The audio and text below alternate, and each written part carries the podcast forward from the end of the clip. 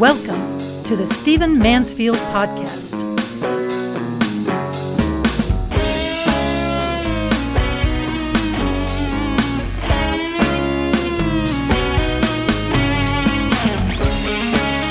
Well, welcome to the Stephen Mansfield podcast. It's great to have you with me as always. I am going to do something different in this podcast, something I'm going to start doing from time to time.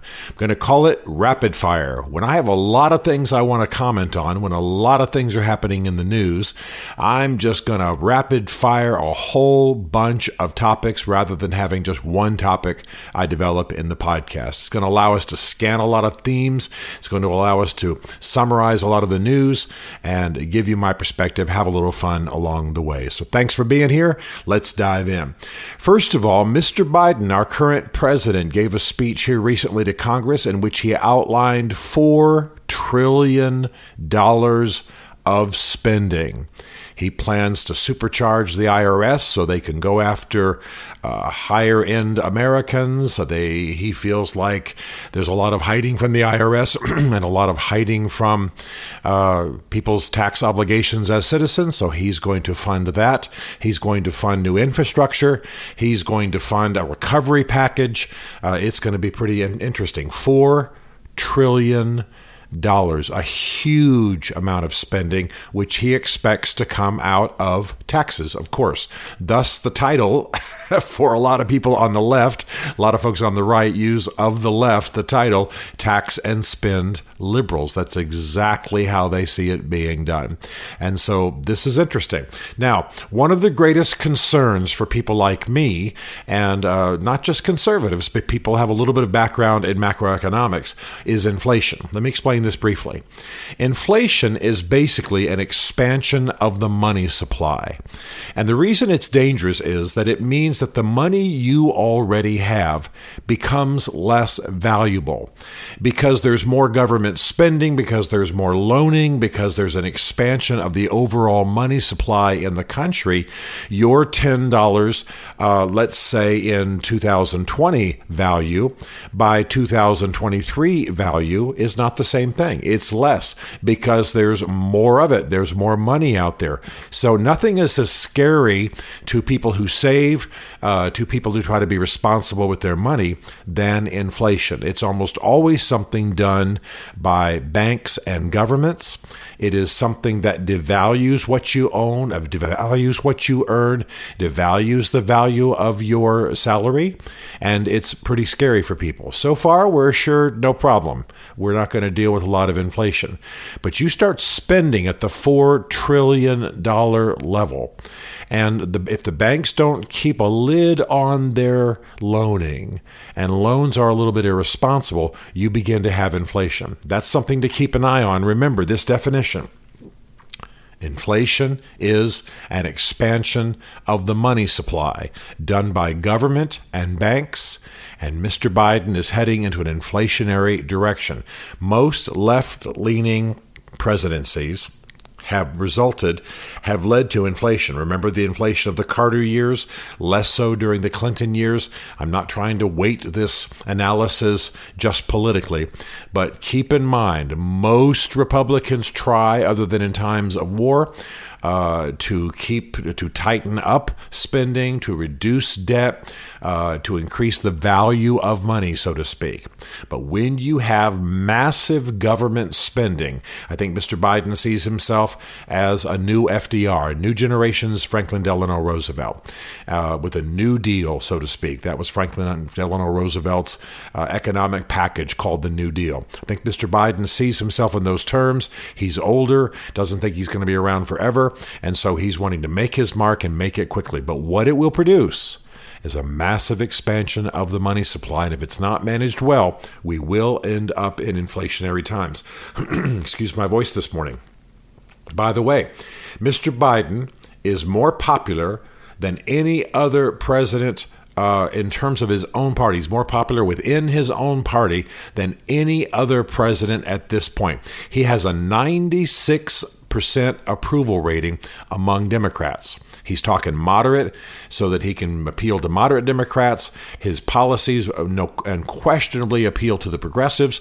And so he has a 96% approval rating. That's higher than any other president for this point, at this point in their presidency, first year, first quarter pretty interesting. Uh, not popular, however, especially in Utah, is Mr. Mitt Romney. Now, Mr. Mitt Romney is a man I like to keep an eye on. Uh, he's a smart man, he's a gifted man, but I like in Congress uh, those who are the outliers, uh, those who are prickly, those who can't be assumed to go along with the party line. I like the free thinkers. Uh, they, re- they require other people to, to be sharper in their arguments. They're thoughtful. They usually have a surprise thing in Washington, D.C., a conscience.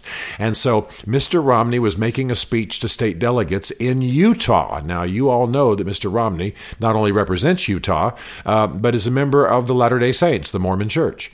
And so Utah, of course, is absolutely filled uh, with members of the LDS. Mr. Romney should be just slightly less popular than Jesus in Utah.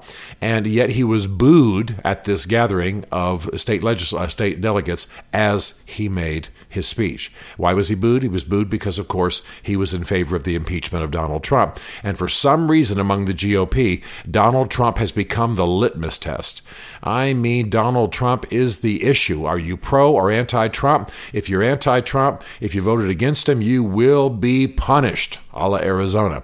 And if you are, if you have stood with Donald Trump, you are absolutely outside of the mainstream. Nevertheless, that's the measure for a lot of people in the GOP. Let me just say it plainly the GOP is in crisis, and it's largely a crisis over Trump loyalties. However, Mr. Romney got booed in his own state and amongst delegates who should have been absolutely loyal to him, and the issue was Trump. I want to say again, I like Mr. Romney. He doesn't represent everything I believe. Um, he's a bit of an oddball. I never will forget the video of him uh, blowing out the candles on his cake. I think he's in his early 70s, blowing, pulling every individual candle off the cake and blowing it out individually, while we all sat there going, "Please, could we just have some cake?"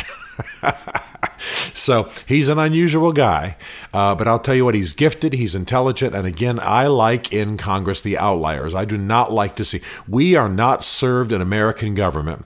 We citizens are not served well when everybody is in lockstep in Washington, D.C. You want the dissidents.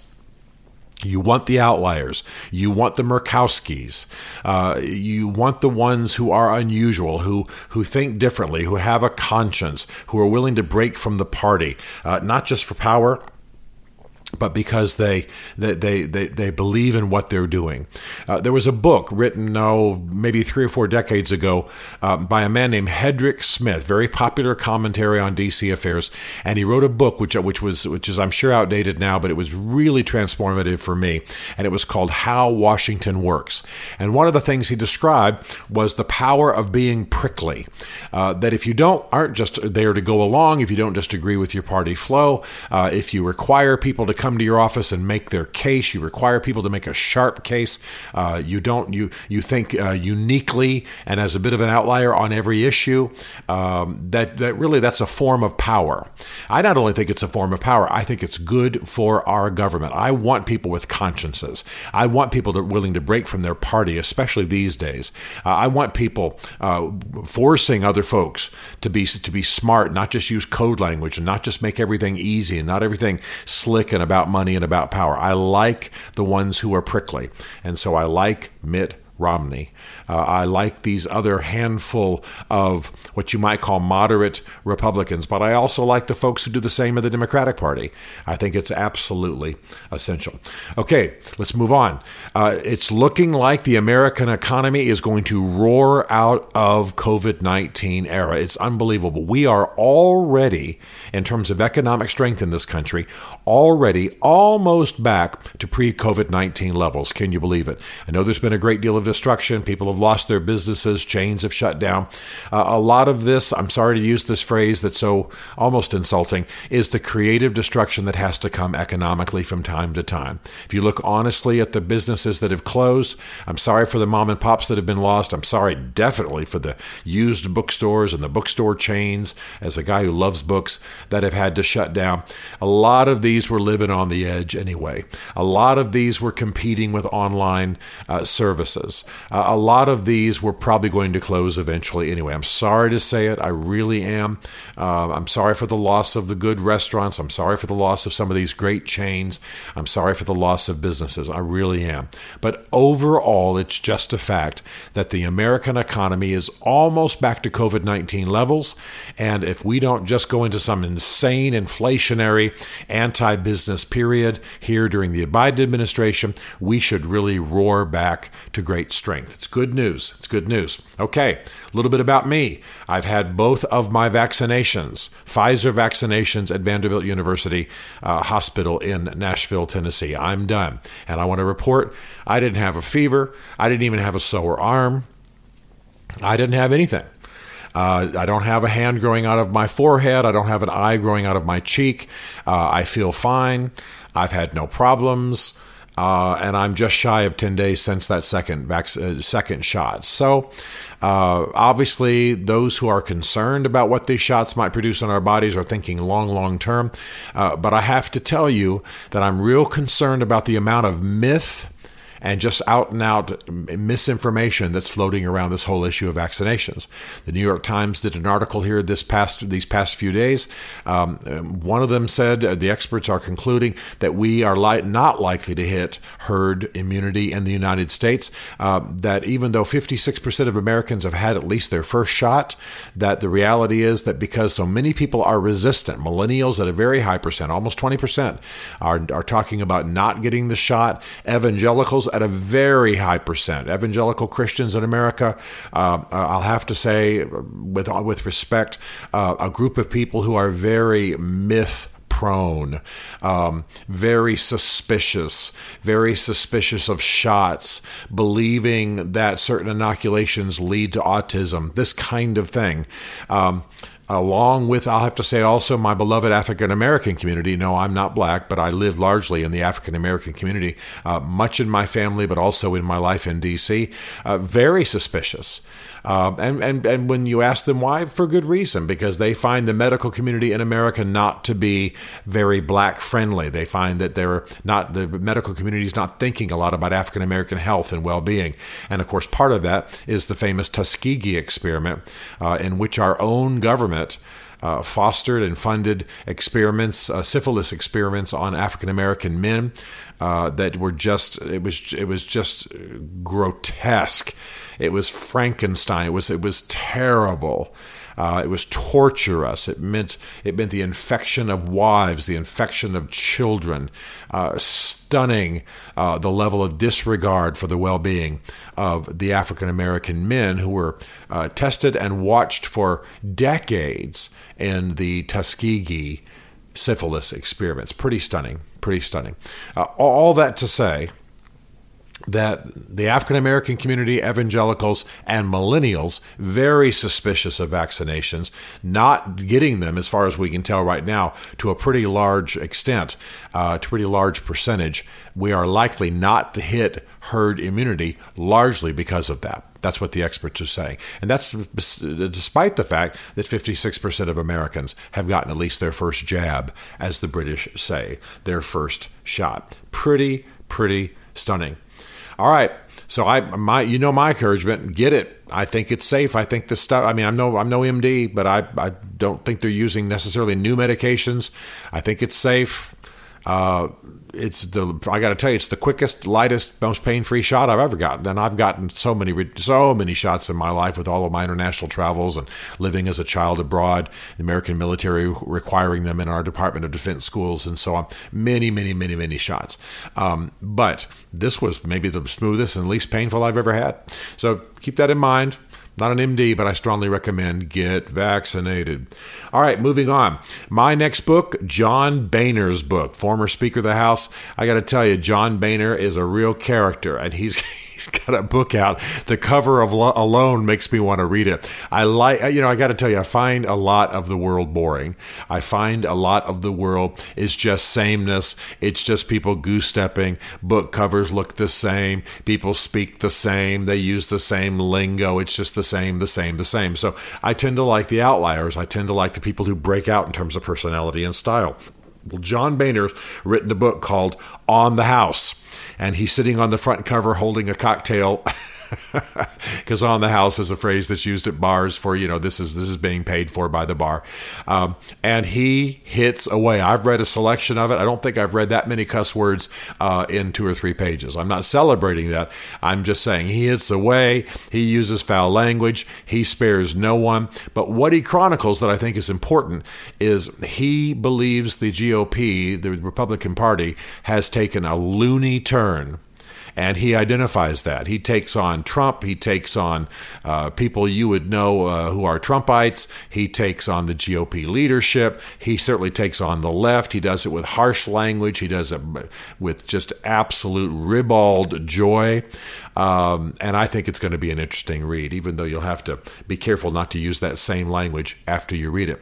Vice President Mike Pence is also just signed a book deal. Perhaps you've seen the articles, multi-million dollar book deal uh, published by Simon and Schuster. I'm looking forward to reading that. Let me just tell you straight up.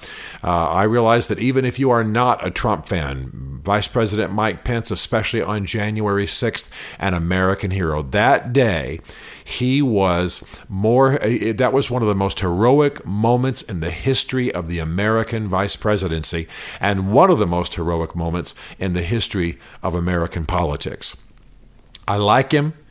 Uh, there are a lot of questions I have about his conduct and what happened internally uh, in the Trump administration. I think he's going to tell us the story. I think he's going to tell us what happened. Mr. Trump is not going to tell it straight up. Uh, most people who have written about the Trump administration either are critics or people who are leaving the administration or have to justify themselves. But a calm, reasoned explanation for why a man would become Trump's vice president, uh, what patriotism drove him, about how his uh, he's an, Mr. Mr. Pence is an evangelical. So how did his faith play out? What did he see? and then what happened? What's the real story on January 6th? I've been told by recently by somebody who should know that uh, John, I'm sorry, Mike Pence uh, was more heroic than we even know on January 6th. And so this story is going to be told in that book. I can't wait to read it. Wanted to mention it to you. One of the great trends that's happening right now that I'm very excited about is the new federalism. You're seeing states take matters in hand. For a lot of our history in America, especially with the rise of the gigantic federal government with World War II, um, and again, I, am always recommending that you, you read about that. It really was World War II that took Washington, D.C. and our federal government uh, from a sleepy town and a, and, a, and, and a not overly powerful imperial government to what it has become now. Really massive, really imperial, uh, almost socialist state. And it's an important trend to know. Well, uh, what's happened of late is that largely on moral issues, but also on other issues, states are beginning to assert their authority. See, the founding fathers set up a system where the federal government was contained, the states had real authority, and Congress was the main branch of the federal government presidency wasn't that powerful, uh, and the Supreme Court was just there to decide if, if certain acts of the government and in the nation were constitutional. Judicial review was fairly limited. Well, Today, of course, we've got a whole different system. The, the, federal government has dominated the nation. States have basically uh, taken money from the federal government and been toadies. And now you find, though, state governors, state legislatures breaking free, saying we're different in this state. We have different values. We have different value about values about transgender athletes. We have different values about taxes. We have different values about gov- uh, about immigration. We have different values about guns. And so you're seeing a new federalism. You're seeing states assert themselves. This is good. On a lot of issues, we should have not had a single Supreme Court ruling. We should have not had uh, the federal government dictating. The states should be allowed to decide for themselves because there is a difference between Alabama and New York. There is a difference between Texas and California. There is a difference between these different these states. They have different populations. They have different needs. The whole idea of the founding fathers is that the states could tailor their governing of their people more wisely, uh, more in a more sensitive manner, in a in a better manner uh, than the federal government could. One size fits all. Uh, pounding fist of the federal government is not the way to go. So I like seeing this new federalism.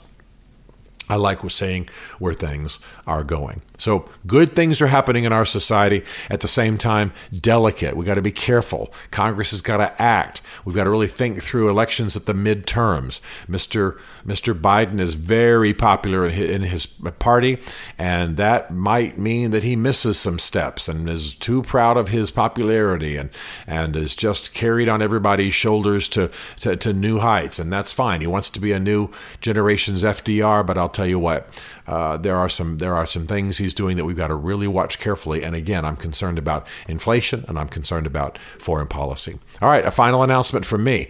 I have just become a fellow of public leadership at Palm Beach Atlantic University in West Palm Beach, Florida. I love Palm Beach Atlantic University. Love what's happening there. Uh, Dr. Deborah Schwinn is the president, doing amazing things. She's former Duke Medical School.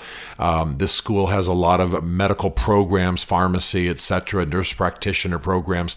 Uh, does great things. I'm going to be there. I'm going to be serving in the capacity of public leadership, uh, developing leaders on campus, uh, helping to speak uh, from the university to the broader society. I'm real excited about this role. I'll still live in Nashville and Washington, D.C., but I'll be down at PBA. That's the abbreviation for it, PBA, Palm Beach Atlantic University, uh, a week, a month. Those of you in the area, find me, call me.